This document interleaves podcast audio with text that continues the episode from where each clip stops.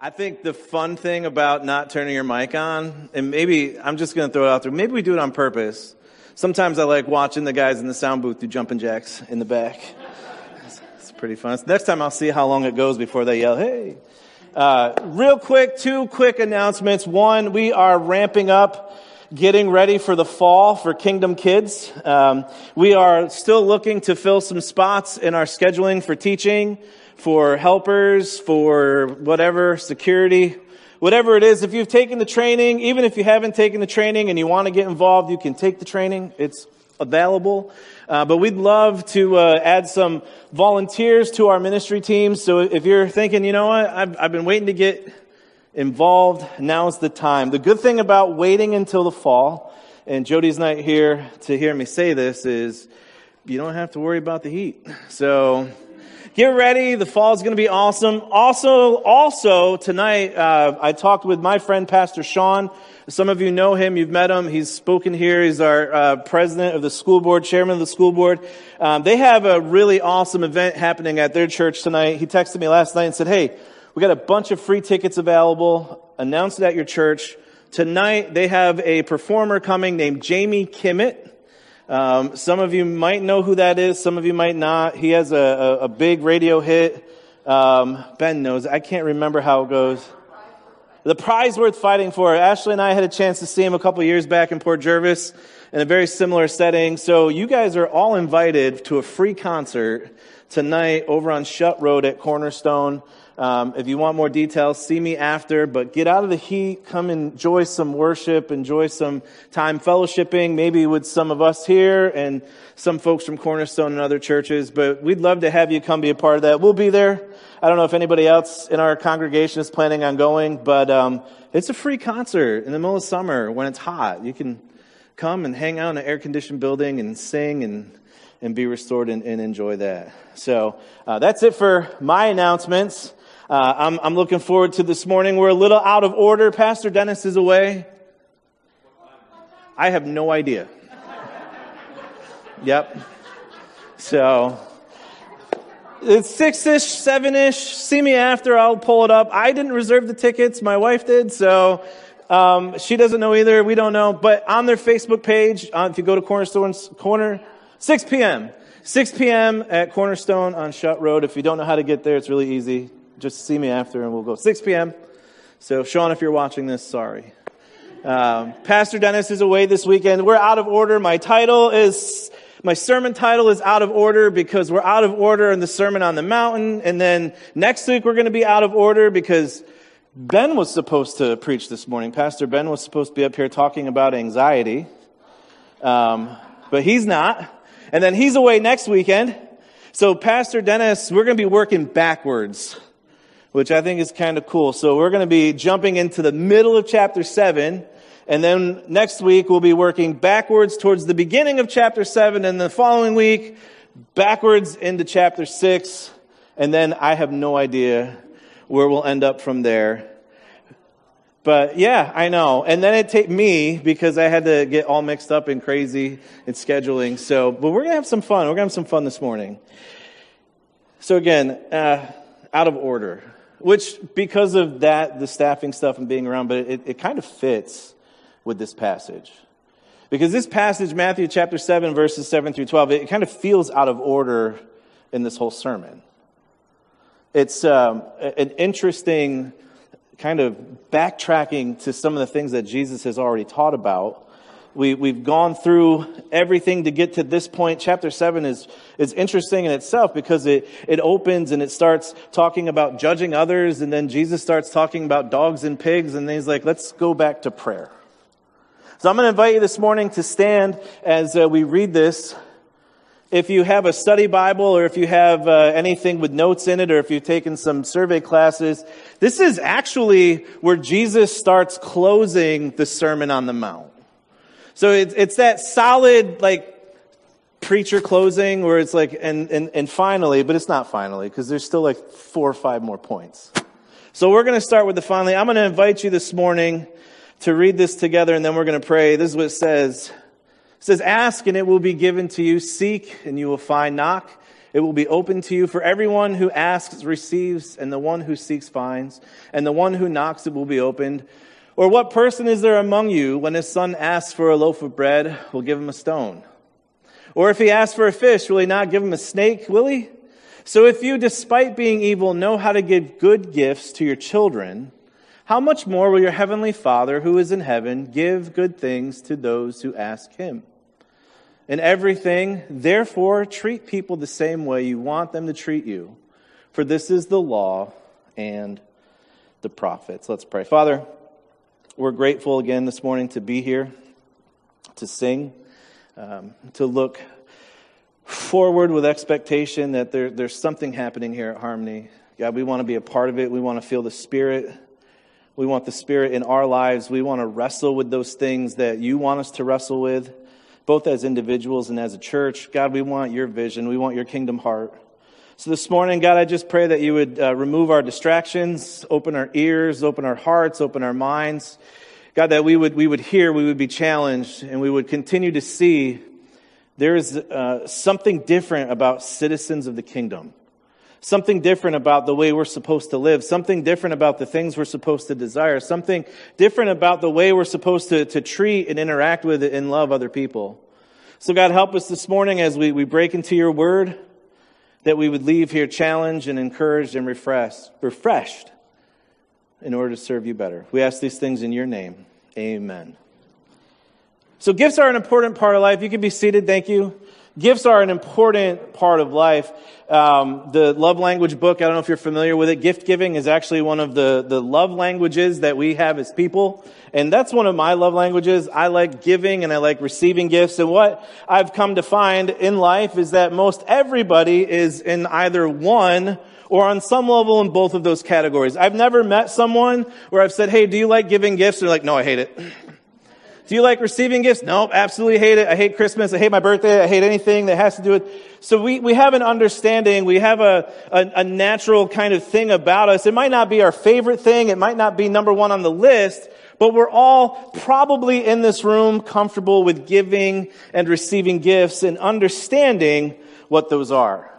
And Jesus is wrapping this concept of giving and receiving around another important element in this sermon.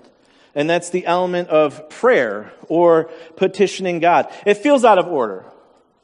It feels out of order. Going back into chapter 6, Jesus had a whole lot to say about prayer. Don't pray like the hypocrites. Pray in secret. He gives us a model of prayer through the Lord's Prayer. And then he moves on to other spiritual formation elements like fasting and giving and serving. And then we move into here and we're back to prayer. We're back to petitioning God. So there's three things that jump right off the page when we first start looking at it. And these three things, they're found right in the beginning of this passage. Matthew 7, verses 7 through 8, it says, ask and it will be given to you. Seek, you will find. Knock, it will be opened to you. For everyone who asks receives. And the one who seeks finds. And to the one who knocks, it will be opened. And there's something really unique about these verses because it's kind of like a call back to things that Jesus has already talked about in prayer, but it's also like this nod forward to what's remaining in this chapter, what's remaining in Jesus' Sermon on the Mount as he's moving into this conclusion to say, this is a reminder of what we spoke about, and this is going to prepare you for what comes next. Which is important for us to understand because for the last couple of months, we've been wrestling with the Sermon on the Mount. Some have said it's like getting hit week in and week out with a sledgehammer. It's like taking a small bite out of an elephant every week. So if there was a significance to Jesus preparing his disciples and those in the background that were listening to this sermon, that means there's a significance for us as a church that at some point, Jesus is going to close his sermon. Pastor Dennis, Pastor Ben, myself, we're going to close this series and we're going to go, okay, now what? What's the next step? What are we being prepared for? What were the disciples being prepared for? How does this impact our lives, our families' lives, our church lives, our community lives? So all of these are important, and here's why it's important, because these words, this idea of ask, seek, and knock, they're not suggestion words. This is an imperative. It's a command. It's a direction. Jesus is giving us three specific things. He's saying, ask. And that's real simple. It's asking. It's making requests. It's making petition. It's like, ask. We want something, or we need something, or we have a desire for something. Jesus says, ask. The next is seek, and it's an intentional looking, but it's a little more different than that simple idea of like looking for that shoe or looking for your matching sock. When it's used in this verse, it's linked to this element of looking, searching, seeking out truth. It's that philosophical searching. It's there's something, there's a moral absolute. What is it? What are we seeking for? The best possible maybe illustration is true crime documentaries. They just go full bore until they find the answer. Right, wrong, or indifferent. I don't know if anybody's seen the D.B. Cooper thing. It's a little bit of a slow burn. Started kind of like, okay. But by the end of it, you're like, I know who D.B. Cooper is. Oh my gosh, how did we not know this? The signs were all there. I know there's confirmation bias. I get that. But that's the mindset. If you're not familiar with it, it's not going to spoil anything. The private investigator, it's like, this is like his life work. Seeking the truth. There's a commitment to it. There's an intention to it. It's not just like, if I find it, I find it. If not, it's no big deal. It's, I'm not going to stop until I get to the end. It's an important thing. Jesus also says knock. Knocking. We want to enter or we want something open. Now, again, this is a little bit different than just walking up and knocking on a door. Because there's a relational element to this, like hospitality.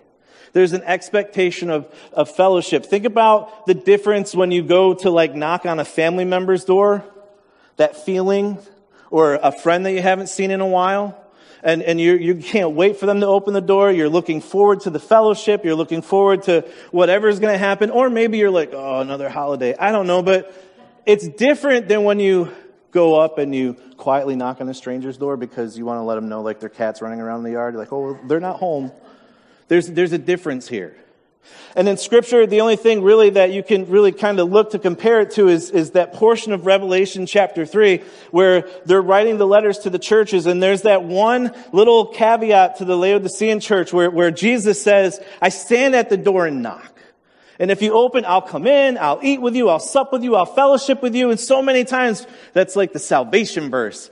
And in context, it's a relational element of fellowship that Jesus is seeking from this church body, from these people who have loved God, who have done amazing things for God, but they lost their way. And Jesus is saying, I'm knocking at the door. I want to fellowship with you, but you don't want to fellowship with me. So we're kind of flipping roles here where Jesus is instructing us. He's saying, listen, ask. There's no such thing as a stupid question. Ask. Seek. Look for these truths. Look for the absolutes. Look for the reality of who God is and knock. Hey, get ready for an experience of fellowship. And sometimes we teach our children, we don't ask for things. Like if you have small children, you go to someone's house for dinner, don't ask for anything. Don't just, whatever's on your plate, don't ask for ketchup. Just eat it. Just, right? Or maybe you have kids. I have a very special little girl, and this is her opening line. Well, I was going to ask, but I already know what you're going to say. So, like, well, ask anyway. Like, let's hear it. And then I'm like, well, no, I knew you were going to say that. Well, so, but there's elements that Jesus is building here in these commands. He's commanding us to do these things. He's saying, listen, there are gifts available to you. They're available. Ask. Seek them out. Because here's what we learn from this command. When we are actively involved in this process, when we're actively involved in this process of petitioning God, you are rewarded. Let's look at some examples in Scripture.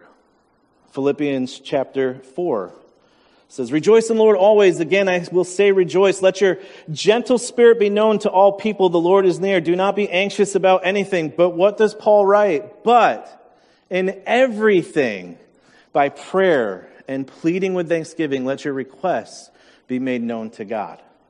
Whatever it is, he's saying, ask. Paul's furthering this teaching, ask. Matthew chapter 6:33, seek first the kingdom and his righteousness, and all these things will be provided. What are we seeking? We're seeking the kingdom of God. We're seeking the things of God. We're seeking after God's righteousness, those moral attributes, those moral absolutes that we want to build into our life, that we can look at it and say, there's truth to this. Knocking. I used Hebrews 4:16, just that part. Let's approach the throne of grace with confidence. There's a boldness. There's a relational element to Jesus saying, you have access to the Father. Use it. Here's three specific ways, and they're easy. On the surface level, we understand what it means to ask, and we understand what it means to seek, and we understand what it means to knock. Jesus isn't trying to make this big theological, doctrinal element of statement. He's just saying simply, ask, seek, and knock. The other cool thing about this is there's no specific order, I have to ask, and then I have to wait to get an answer, and then I seek, and then I knock. He just says pick one. Because he says, the one who asks receives, the one who seeks finds, the one who knocks, it's opened.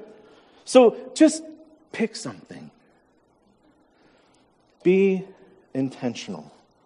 God wants us to be intentional in how we interact with him. Just like we want our kids to be intentional with how they interact with us.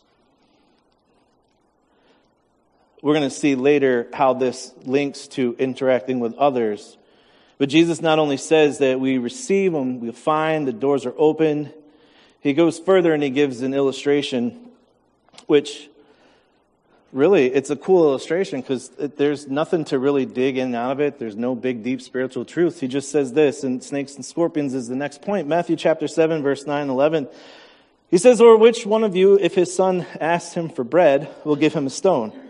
If he asks for a fish, will give him a serpent? If you then who are evil know how to give good gifts to your children, how much more will your Father who is in heaven give good things to those who ask him? Jesus just simply says, here, let me illustrate this for you. If your son asks for bread, are you going to give him a stone? If they ask for fish, are you going to give him a snake? If you, as fallen, sinful people, know how to do good things, it's easy. What more is God going to do? So that's a real basic illustration. Again, there's not a whole lot. There's cultural elements that they would have understood or different things in that mindset of, well, what's it mean to be a bread and stone? Maybe it's our daily needs, sustenance. Maybe it's comfort. Maybe it's whatever that fits into that category. But the point that Jesus is trying to make is this. If you who are evil, if you can do this, how much more will God provide for us? How much more does God offer blessing when we ask? Because that leads us to this whole idea of good things. But it also opens up this different question. What kinds of gifts is Jesus talking about? What exactly are these good things? Jesus says, if you ask for bread, you're not going to get a stone. Is it about food? Is it about health? Is it about wealth? Is it about riches? Is it about my job? Well, context is always a funny thing. Because we could pull this out and we could say, articles I've read at your birthday, just ask. Jesus is just waiting to give you everything, just ask him. Imagine that. Imagine what spoiled, rotten children we would be. But that would also make God a liar because Jesus prayed fervently in the garden, take this cup from me, and God said, no. So what is it then? What is it? So let's look at some of our earlier Sermon on the Mount points that we've wrestled with, that we've been hit in the face with, that we've been trying to eat and digest. Here's some of the things that Jesus has already said to kind of build on this point of context. Going back to the beginning, Jesus said, blessed are the poor in spirit, for the kingdom of heaven is theirs. Blessed are those who hunger and thirst for righteousness, for they will be filled. Jesus says, be perfect, therefore, as your heavenly Father is perfect. Jesus continued, therefore, you should pray like this. Our Father in heaven, hallowed be your name, your kingdom come, your will be done on earth as it is in heaven. Jesus said, but store up for yourselves treasures in heaven, where neither moth nor rust destroys, and where thieves do not break in or steal. And Jesus says, no one can serve two masters, since he'll hate one and love the other, or he'll despise one, or devoted to one, despise the other. You can't serve God and money. In this verse we've read already once, we've heard a number of times, seek first the kingdom of God and his righteousness, and all these things will be provided to you. I think we get the point. So then if it's not about, I need more money in my bank account, I need a better car, I need A, B, and C, would it be foolish to overlook the fact that God meets our needs? He does. I don't think that's in question. And I'm not entirely sure that Jesus has to continually make that point, because if you're looking through the Old Testament, it's very clear that God meets the physical needs of his people. Whether it's through manna or quail or being let out into the desert to sit by a brook and take a nap and have some dinner delivered airmail, whatever it is, God meets our physical needs. So is this something more? I think it is. Again, the mistake we make is thinking this is all about the temporary. Nothing about the Sermon on the Mount is the temporary. It's all a bigger picture. It's all you've heard, but I say. It's all you've learned this, but now let's look at it from this perspective. And this is really no different. If anything, it's a reminder to measure our wants and our needs according to God's standards. It's God understanding this, and we sang that song this morning, there's nothing better than you. It's not about God providing better things. We know he does that. It's about coming to the realization, Jesus is clear, God is the best at providing all things. All things. All means all. So how do we sort out what the good things are? Luke provides a little extra insight into this teaching. If you're familiar with the book of Luke, Luke chapter 11, you don't have to turn there. It's going to pop up on the board in a minute. But Luke actually attaches this portion of Jesus' teaching directly to the Lord's Prayer, which is interesting because Matthew doesn't. Maybe Luke fell asleep, then he woke up, he's like, oh, I gotta write this, I forgot about that. Or Peter, rather, because he got his information from other people. Maybe it was something that clicked. It was how Peter wrote his notes and he drew circles and draw back to this. I really don't know. And I don't really necessarily think it's significant to know the specific reason. Why does Luke attach it here, but Matthew writes it here? I think what it says is, this is important for us to understand because it's here, and it's still attached to prayer, and it's still attached to petitioning, and it's still attached to God meeting our needs. So after the Lord's Prayer in the book of Luke, he records another hypothetical illustration. I'm going to read to you the nearly inspired Pastor Timmy paraphrase. Save a little bit of time. It says, suppose Mike goes to Jay's house because they're friends. They know each other. And Mike goes to Jay's house and he knocks on the door and he says, hey, listen, Jay, I need like 3 or 4 days worth of food. Listen, Pastor Tim just got back from vacation and he came over and I get it. It's late. It's midnight. And Jay's like, yeah, it is midnight. Mike, it's midnight. It's dark out. The door's locked. The kids are in bed. Are you out of your mind? And Mike's like, well, yes, but come on. Hook me up. Mike just keeps knocking. Jay's like, Mike, come on, seriously. The neighbors are now yelling out the door, hey, keep it down out there. It's after midnight. I'm going to call the police. And finally, Jay gets up out of bed. He packs 3 or 4 shopping bags. He opens the door and he gives it to Mike. He's like, here, get it, take it, get out of here, go. Mike's like, cool, I'll call you tomorrow. Jay's like, don't.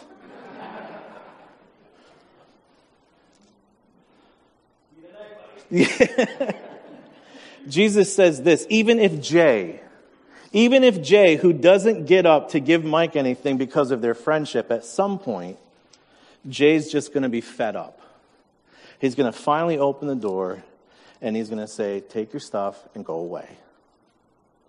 This is a compare and contrast thing, because this is another element that's leaked to that whole, if you're this way, imagine how God is.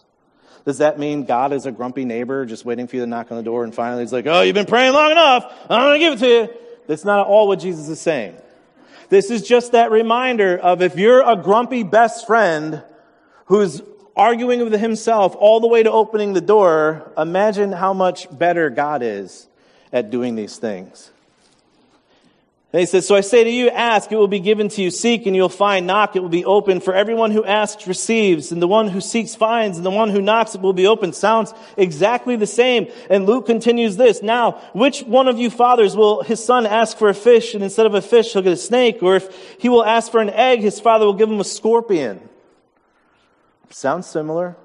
We're on the same boat. But this is what 11:13 says. So if you, despite being evil, know how to give good gifts to your children, how much more will your heavenly Father give the Holy Spirit to those who ask him? What I'm suggesting is the good things are all of the elements that the Holy Spirit brings into our lives. Think for a minute about those things.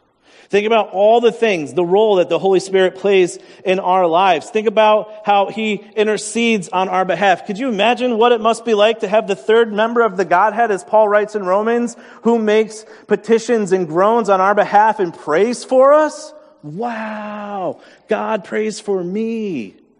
He works as an advocate. He's building these fruits into our lives, this peace, this new nature, this new attitude, this new person. All things are new. All things are gone. And the Holy Spirit's like, hey, I want to help you on this journey. Forget being that grumpy neighbor, that miserable best friend. I want you to live in freedom and victory and joy and patience and all of these elements that we have at our disposal, but we go, maybe that's really not for me.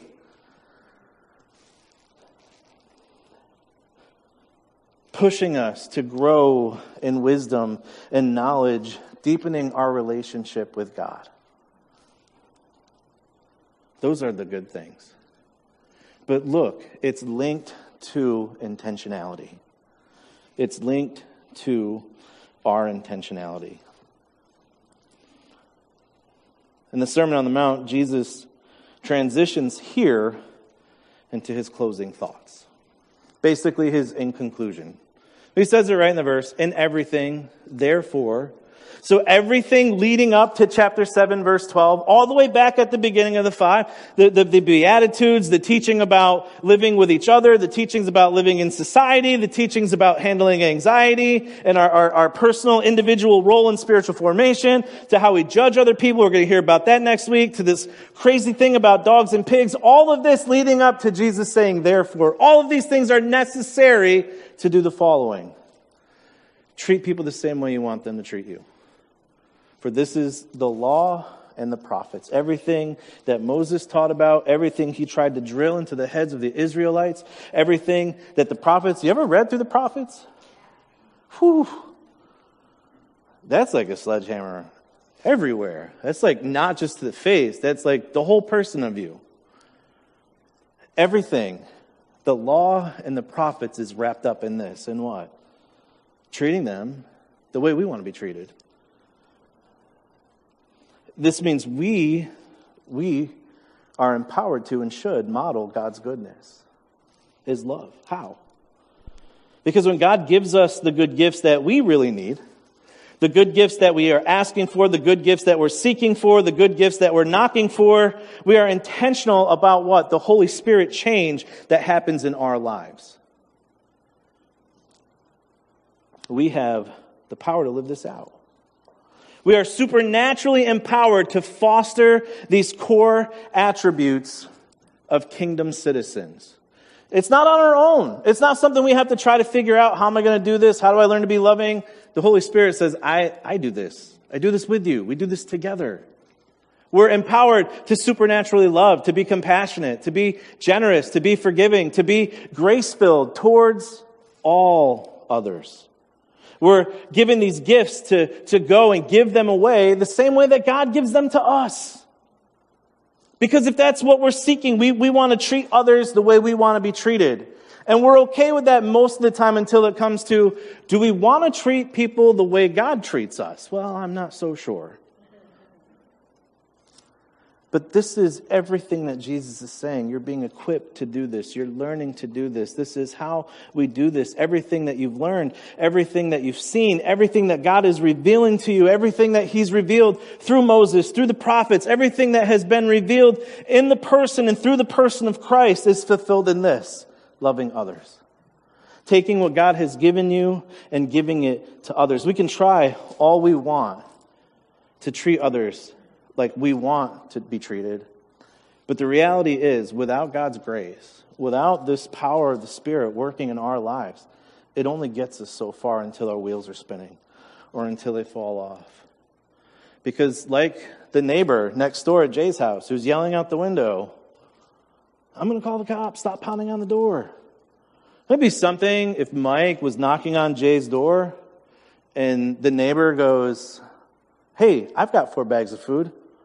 And it was given to me. I'm just giving it to you. And Mike's like, I was just asking my friend. I don't know if you know the neighbor or not. Maybe you do. Maybe you don't. And the neighbor's like, it was a blessing. I want to bless you. And Mike's like, man, but my friend. See, we can understand that on some level, but it's really the Holy Spirit working in our lives.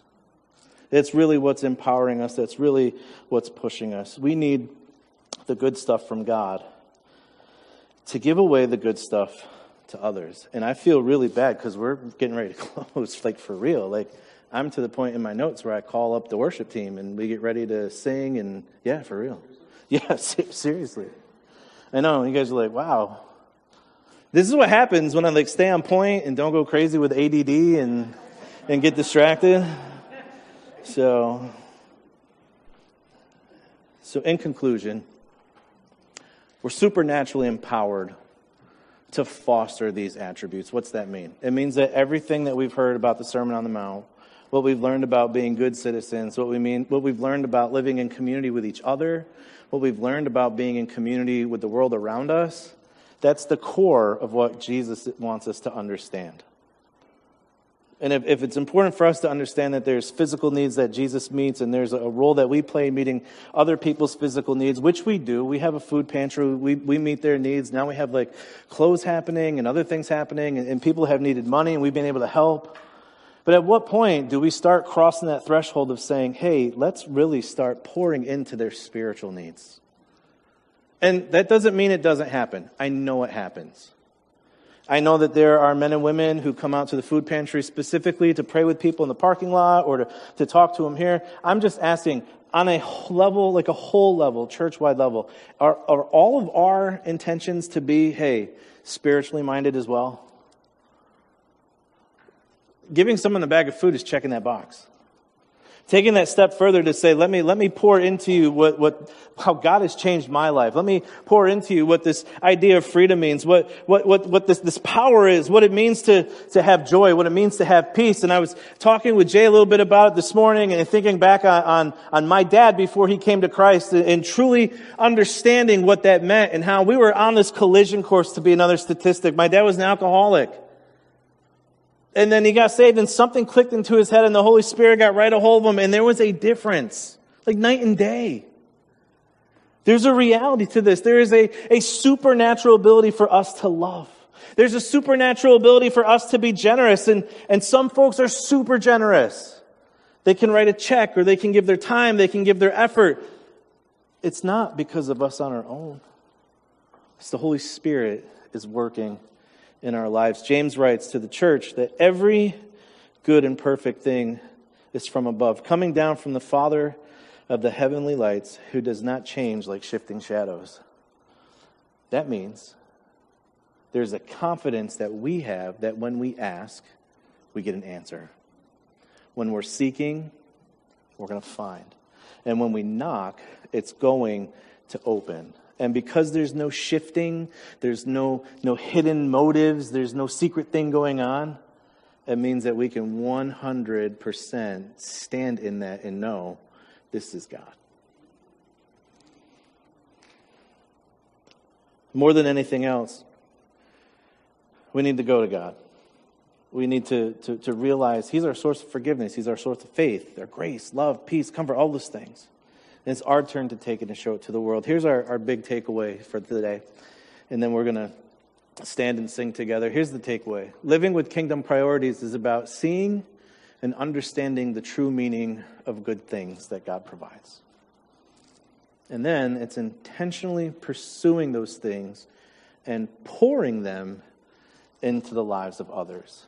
When I originally wrote my notes, I wrote share with others. And I thought, that doesn't seem to do it justice. Because if God is willing to pour these things into our lives, like sharing to me, it's like, you want half a candy bar? Pouring is like, hey, take the candy bar. It's all yours. Just go. Do you see the difference between the two? Pouring things into the lives of others. Let's stand, let's sing, and then we'll close.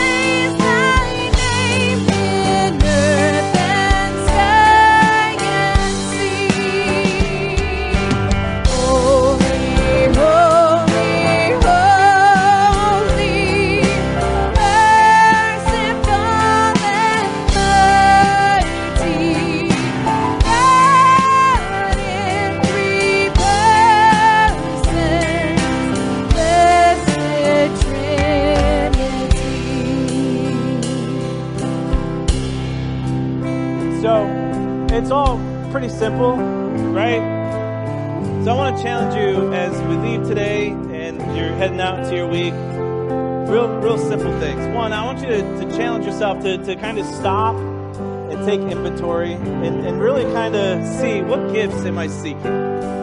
What is it? Is it the temporary things? Is it the eternal things? Am I really seeking what the Holy Spirit's trying to build into my life? Are you searching? Are you looking for answers?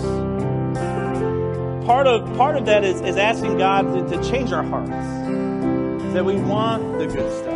We want those fruits of the Spirit. We want to grow in wisdom and knowledge and understanding. We want to grow in grace. We want to grow in love. Then it's asking Him, hey, God, what do I need? What are the parts of my life that I need to change? What are areas where the Holy Spirit's been pushing, but I haven't really been responding because my focus has been here? And then once we start kind of getting these answers, let's be willing to take it and start pouring it into others. Maybe this morning you're here, you're thinking, you know what, I need forgiveness, I need grace, I have something broken between me and the person 2 rows over and 3 rows up, or there's brokenness in my family, or whatever it is. Like, we want God to treat us a certain way. We have that available to do for other people. This is a good day to take care of that. This is a good day to start, like, hey, I want to seek God. I want to seek out what the Holy Spirit's doing for me. Maybe if you're here and you're like, I'm at like the entry level of, okay. Maybe you're trying to figure out, what does it mean to be in a relationship with God? What is this Holy Spirit stuff? I'm confident that we have enough people in this room that can answer your questions. At the very least, we want to pray for you. We want to know if there's anything that we can do to help strengthen your walk, to help introduce you to this walk, to get you into this relationship with Jesus. We're here for it. Let's get the good things. Let's bring the kingdom to the forefront. Let's treat others how God's treating us. And let's finish this song, and then Mike's then closes in prayer. Let this be our challenge to seek what God really has for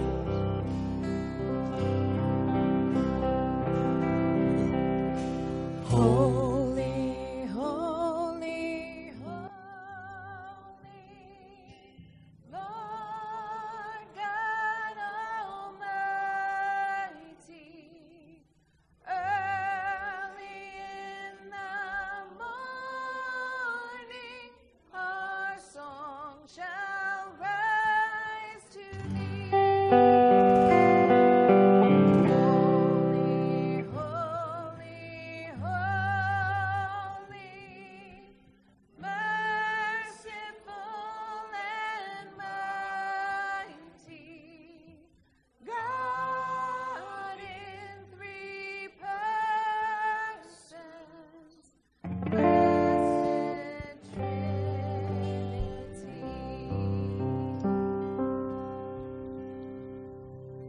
Lord, we thank you for your holiness. We thank you for who you are. Thank you for the good word we heard this morning. Once again, your Sermon on the Mount does not disappoint. It does not lead us astray, Lord. It leads us to you. Ask, seek, knock. Let that not return void in our lives. Let us not cease from coming to you. In spite of our circumstances, in spite of our situation, Lord, help each of us individually to continue or to begin running to you. Our highest highs and our lowest lows and everywhere in between. You are the God of all of it, God of everything. There's nothing you can't handle. There's nothing that surprises you. There's nothing that, oh, he doesn't want to hear that. He can't help me with that. No. Help us to stop lying to ourselves about who you are. Thank you for being our Savior, our King, our Rock, our Redeemer, the Holy One. Thank you. Bless and keep us as we go. In Jesus' name, amen.